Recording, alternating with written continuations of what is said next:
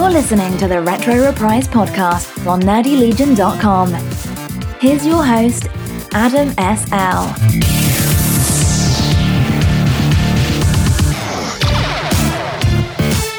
Welcome to Retro Reprise. My name is Adam SL, and this is the first episode that I'm doing on nerdylegion.com. So I want to take a little bit of time to thank the guys over at Nerdy Legion, as well as the guys over at the 2BT podcast Dave, Steve, and Michael. Michael, who's been uh, really helpful with getting this podcast out. So I want to give a special thanks to him. And of course, I want to thank you guys for checking this podcast out. I have something really cool planned for us today. We're going to be taking a look at music of the uh, Nintendo NES, the Nintendo Entertainment System, versus the Nintendo Famicom, which was essentially the NES in Japan. So, to give you guys just a little bit of history on myself, I am a retro game collector. I have about 20 consoles and somewhere around 2,000 games, something like that. I mean, it's it's pretty crazy, uh, and I have very little space. But I've been running a, uh, a YouTube channel, a retro gaming YouTube channel, for about five or six years now. And uh, when this opportunity came for a podcast, I thought this would be the perfect opportunity to jump on that. So uh, I just wanted to give you guys a little bit of background on myself, but we're not here to talk about me. We're here to talk about some really awesome stuff between the NES and the Famicom. So I wanted to paint a little bit of a picture about 1985. That's the time that the NES uh, came out in the US. So at this point in time, uh, the market for video games was was on a decline. It was part of the it was sort of the tail end of the market crash of like 82, 83. And uh, the company Nintendo really was trying to capture the US market. They had released the Famicom in 1983 in Japan and that thing was selling amazingly well and they wanted to get uh, the US market in that as well.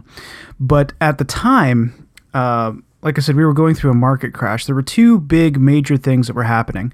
One was in arcades. So when video games and arcade machines first came out, uh, they were f- really popular and family friendly. And so, you know, grandma and grandpa, mom and dad, Bobby and Susie, they would all be at the arcade playing video games.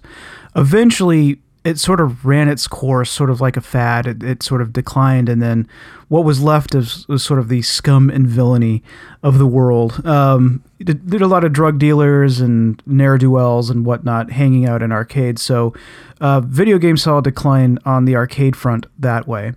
And then on the home market with consoles, there was another issue that was going on. So, Atari the company that um, most of us most of us in the late 70s early 80s had an atari console. There's also the colecovision and the intellivision that people had but atari was really sort of the dominant force in the market. Um, atari made some bad decisions. It wasn't uh, you know we look at video game companies today with things like loot boxes and you know uh, gambling and trying to take advantage of customers. And to be perfectly honest with you, uh, video game companies were doing this from the beginning, and Atari was doing this kind of stuff way before uh, you know EA or anybody else. And what I mean by that was that uh, Atari was doing their best to crank out games as quickly as possible and not have any kind of quality control on them.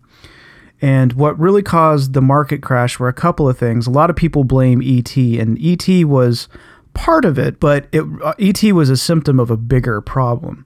Uh, one of the worst games to come out for the Atari 2600 was uh, Pac Man, the port of Pac Man from the arcade. And to give you guys an idea of how bad this was, the, the guy who was programming Pac Man essentially had created a tech demo uh, to kind of get the feeling of the game and how it was supposed to work and he ended up showing the the tech demo to the higher ups at Atari, and they're like, "Great, that's good. Package it. Let's get it out of here." So what we have for the Atari 2600 for the for the game Pac-Man is actually supposed to be a tech demo.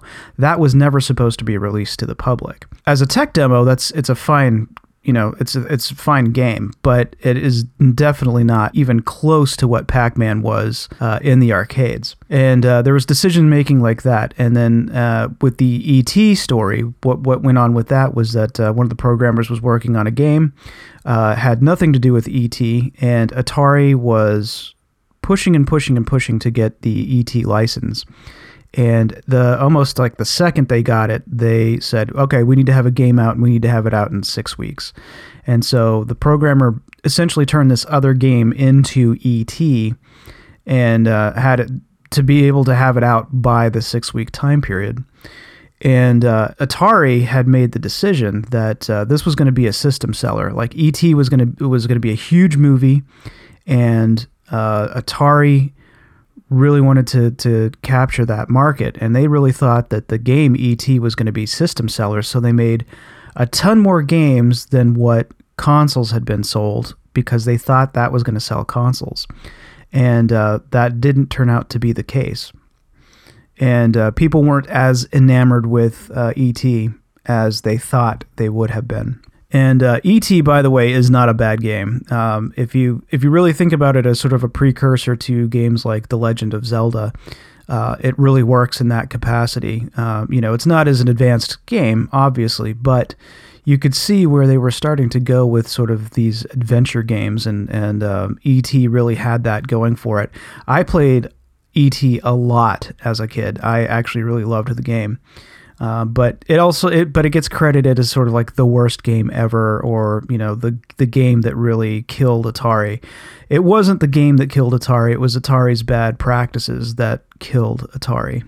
But moving on to 1985 Nintendo's trying to break into the market um, and they want to sell their video game console. The problem is because of what went on with Atari and sort of losing the good faith of the buyers and stuff like that, nobody was buying consoles.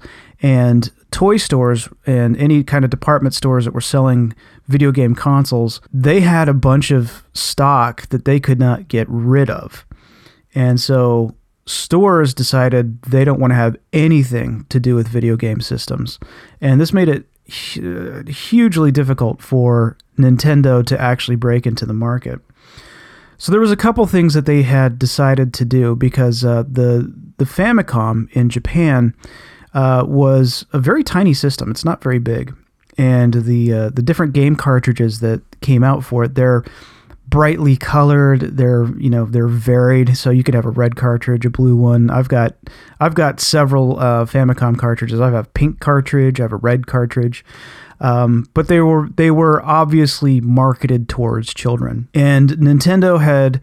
Uh, in its pursuit to gain the U.S. market, they had decided to make several changes to the Famicom for the NES, and uh, one of them was they they changed the shape of the system from a very small, like red and white console to a little bit bigger, uh, light gray top, dark gray bottom. Uh, it was designed to look like it's uh, an appliance that would go underneath your TV uh, that would sit next to your VCR. In fact, Nintendo used VCR and VHS cassette tapes to kind of model uh, their system. Uh, they they wanted everything to look uniform, so that's why we got the big gray cartridges because they were they were supposed to look like media that we had already been consuming with like VHS cassette tapes. So that was one angle that Nintendo took, and then the other one was Rob the robot. Uh, so the first early consoles came with Rob and uh, and that's how they got them into stores essentially, as well as implementing a little bit of a, a buyback program. If they if their consoles didn't sell, then they would buy them back. But uh, it really was Rob that ended up making those uh, consoles push forward. So it was it was very interesting. They were selling the, the Rob toy essentially, but it came with this Nintendo Entertainment System. That's why it was never called a video game console uh, especially in their marketing. It was an entertainment system. It was supposed to go along with your VCR and your television, and it was something that the the whole family could could enjoy. And that's what Nintendo had used for its marketing. So uh, it really was a fascinating way to to get in, and and luckily it was very successful. And so that's how we got the NES in the United States let's go a little bit further back and talk about the Famicom. Like I said, that was released in 1983 in Japan and sold very, very well. Uh, so if you're not familiar with the way Japanese, you know, kind of culture works, so the Famicom was a mashup of two words, family computer, but it was the family computer, and they just kind of shortened it to Famicom. Some of the biggest differences in the Famicom from the uh, NES was the pin connections. So a Famicom cartridge has 60 pins, and the US uh, NES cartridge has 72 pins. Uh, the reason why I'm bringing up the pins is because this is going to become really important uh, a little bit later down the road. In 1986, uh, Nintendo came out with the Famicom Disk System, which was something that we never got to see in the US. But what it was was a floppy disk system that uh, would play games from floppies. They kind of look like uh, two and a quarter inch floppies, if you guys remember those. They were a little bit smaller. I think. Uh, I think I I want to say like keyboards used a lot of those uh, smaller floppy disks, but they would call them cards. And uh, with the disk system, there was a couple of things that were really, really interesting. So, what would fit into the cartridge slot was a uh, a 32 kilobyte RAM adapter. That's how the system would read the games from the discs. So it would play off the disk system, it would go through this cable and then into the top of the system like a cartridge and that's how you would play the games through the through the Famicom. Now, along with that adapter, they had an ASIC circuit. Uh, now, ASIC stands for Application Specific Integrated Circuit. So this was um, really specifically designed just to handle the Famicom disk system stuff. Uh, it was a disk controller, so it would uh, turn off and on the the disk spinning. But what was really interesting about this is that uh, it also provided additional sound. It contained a wavetable lookup synthesizer, and this is I'm, I'm not quite sure the best way to put it, but the native Famicom didn't have these sounds. And the way it worked was that there was a certain pin, I believe it was pin number 52, where you could add sound from a different sound source and uh, it would then the Nintendo would, would mix it or the Famicom would mix it in. Now, what was really kind of a bummer was in the US, even though we had 72 pins, they never bothered to wire that uh, pin 52. So we never got any of the expanded sound. So we didn't get this wavetable synthesizer uh, or any of this sort of strange FM sound stuff that they would have. But um, there were some games that came out for the Famicom disk system, uh, along with having all of this additional stuff. They also were able to do saves. That was the benefit of being on a disk. And since we never got a disk system in the US, uh, they had to find other ways of saving games. So uh, I'm going to talk about two games that came out for the Famicom and then the two versions that we got in the US.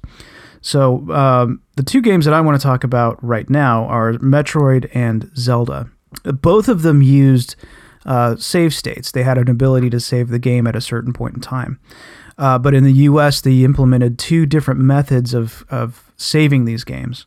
So with Metroid, they implemented a very, very long password system, uh, which would kind of get you in the same area you were before. So if you had to turn off the game, you turn it back on, you put in the password. You're kind of close to all the power ups you had, but it's not exactly there. Uh, but the other thing that they did implement in Zelda was a battery backup. So, uh, what's fantastic is great, you get to save your game on a cartridge. What's bad is over time that battery drains, and once that battery's dead, then your saves are gone.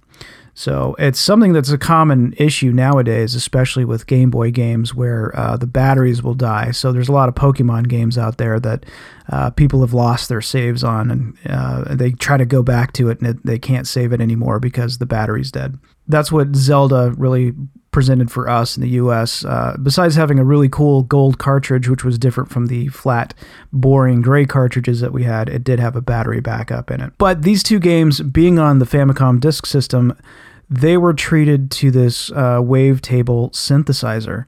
And so I've got some uh, great clips to play for you guys. I'm going to, of course, start off with the ones that we got in the US just to kind of refresh your memory. So I'm going to start off with Metroid because I love that game. I remember standing in a Sears at that little demo uh, uh, that had a bunch of games in it, and I would sit there and, and I would actually just listen to the intro music because I thought it was so awesome. Um, but we're going to start off with Metroid just to refresh your memory.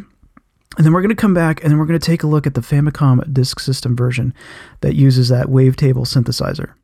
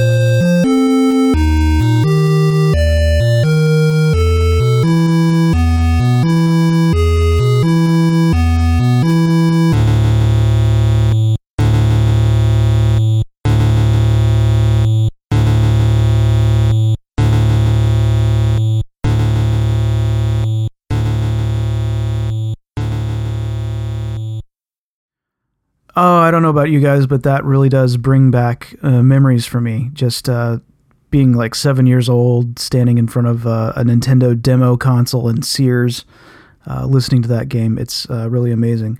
Well, now I've got uh, a treat for you because we've got the Famicom Disk System version. And like I said, this is using that wavetable synthesizer. Now, I don't know the specifics. I don't know if it's using like a, an FM synth. I really don't know what it's using. Uh, I had made the assumption that it's an FM synth, but I could be wrong. But uh, check out this version and uh, let me know what you guys think on Twitter. You can always reach me at Retro Reprise on Twitter. So here is the Famicom Disk System version of the Metroid theme.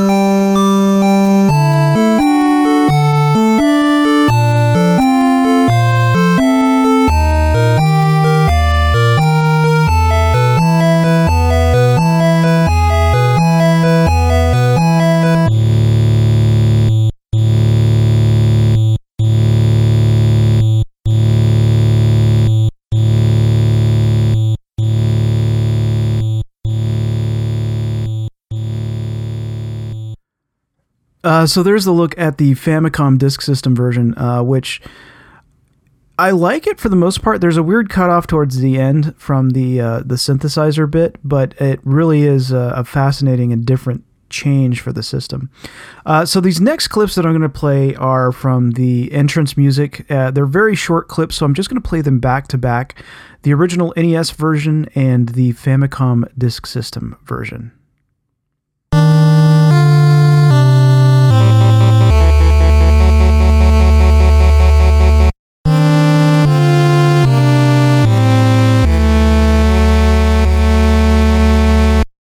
I've got uh, two more sound clips that I'm going to do from uh, both different versions. The upgrades also had uh, made use of those synths as well. So again, we're going to play the US version and then the Famicom Disk System version.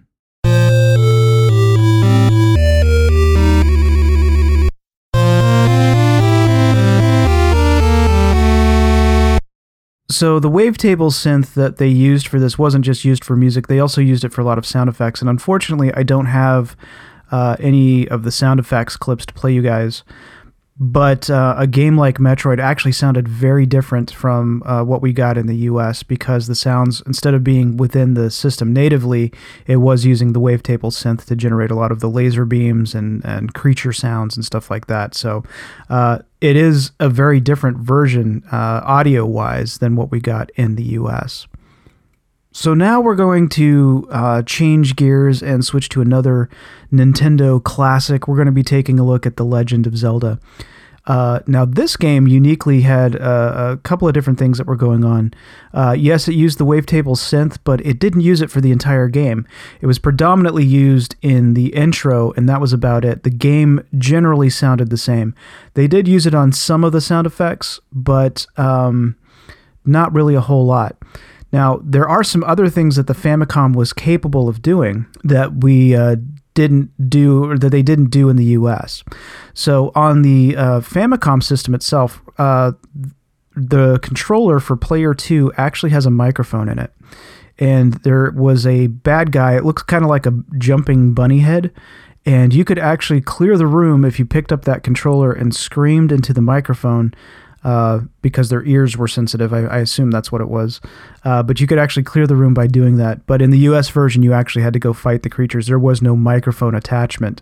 Uh, so there's always little little strange things like that that are in these games. But um, let's play the US uh, version of The Legend of Zelda. And uh, then I'm going to be playing the Famicom version. I'll just play them back to back so you can hear the differences right away.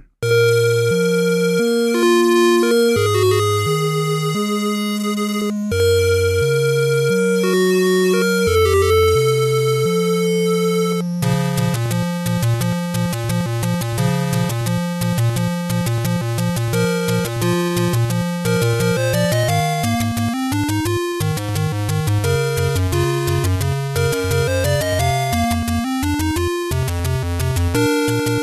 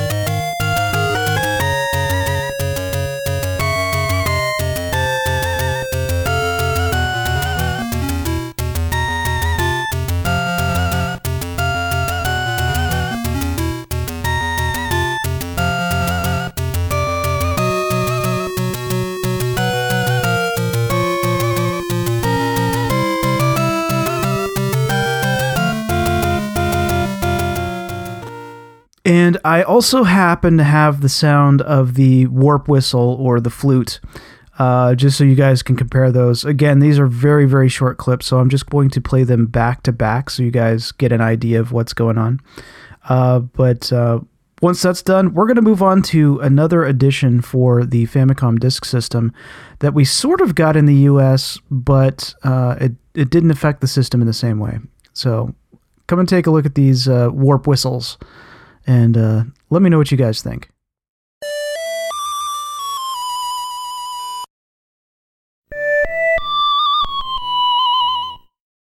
So now we're going to step away from the Famicom disk system and we're going to go into um, chips from video games. So Nintendo was very well known for using cheater chips, what people what we refer to now as cheater chips. These were uh, additional chips they would put in cartridges that uh, would take the system past its normal capabilities. And um, the I think the one that people are probably most familiar with is the Super FX chip, the Super FX chip for the Super Nintendo. Um, allowing for the game Star Fox to run. Uh, it would ha- have 3D polygons, and you could uh, essentially push the 16 bit system a lot further into uh, territory that we wouldn't see until 32 or 64 bit systems with uh, polygonal games. But Nintendo had actually been doing this for a very long time with their 2D games for, for quite a while. Uh, the first chip that I want to talk about is the MMC5. Uh, now, these were prevalent in both, uh, I, I, well, I don't want to say prevalent, they were in games in both the Famicom and the NES. But um, uh, what the MMC stands for is Memory Management Controller. So the MMC5 is Memory Man- Management geez, that's really hard to say. Memory Management Controller 5. And basically, what that would do is allow the system to do more than what it could. But it also added a couple of channels of sound. The Nintendo and the Famicom natively have about five sounds that they can play and uh, this would add some channels.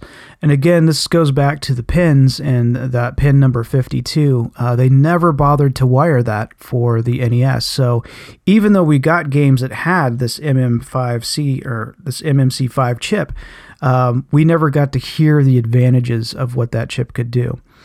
The reason why I'm talking about that chip is because uh, there's one game in particular that I really wanted to show you guys, and uh, that's going to be from uh, Castlevania 3. Now, in the US version of it, we did get the MMC5 chip. Uh, they used it primarily for switching characters. So in the game, uh, you you play as Christopher Belmont. It's a prequel. Yeah, it's Christopher Belmont, and uh, you can throughout the game uh, you can get additional characters. You can rescue them, and they join your team. So in order to switch these characters uh, the MM5C chip was enabled so you could switch these characters on the fly. That was the primary use of it in the game for the US. But in Japan, in their version of the game, they used uh, a chip called the VRC6.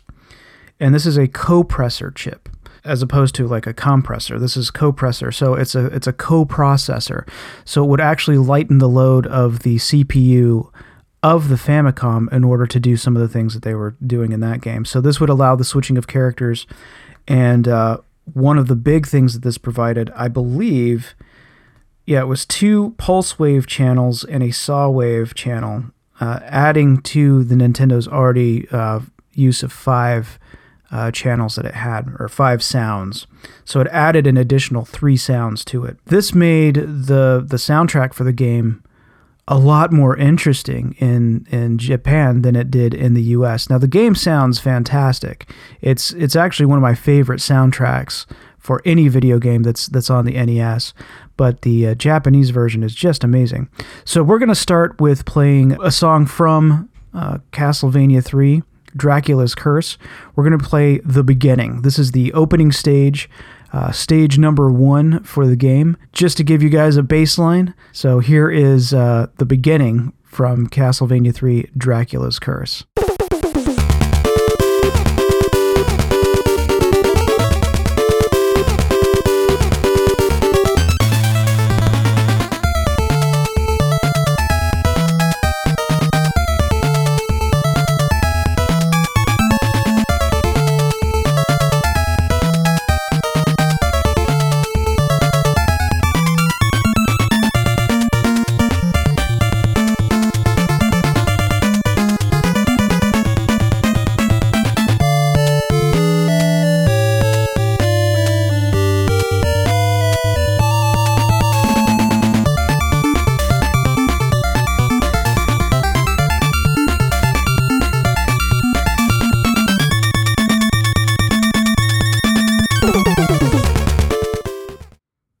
Now here is the Famicom version.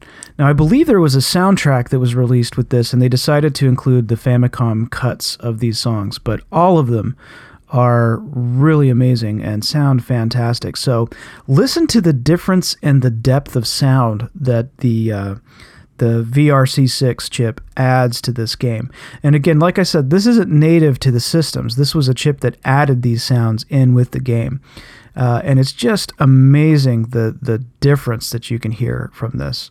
Uh, so here is the Famicom version of Castlevania 3, The Beginning, and uh, let me know what you guys think.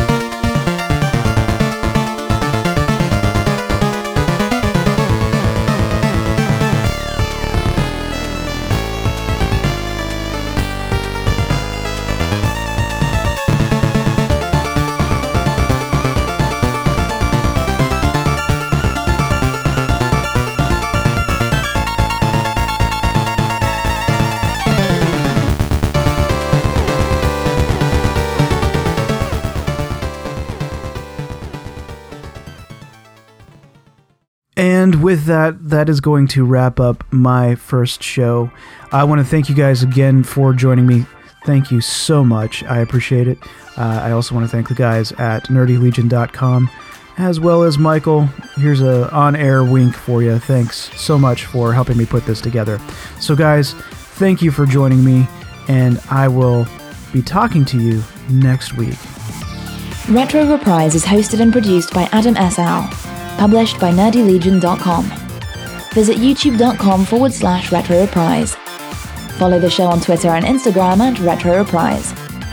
For business inquiries, email the show at retroreprisal at gmail.com.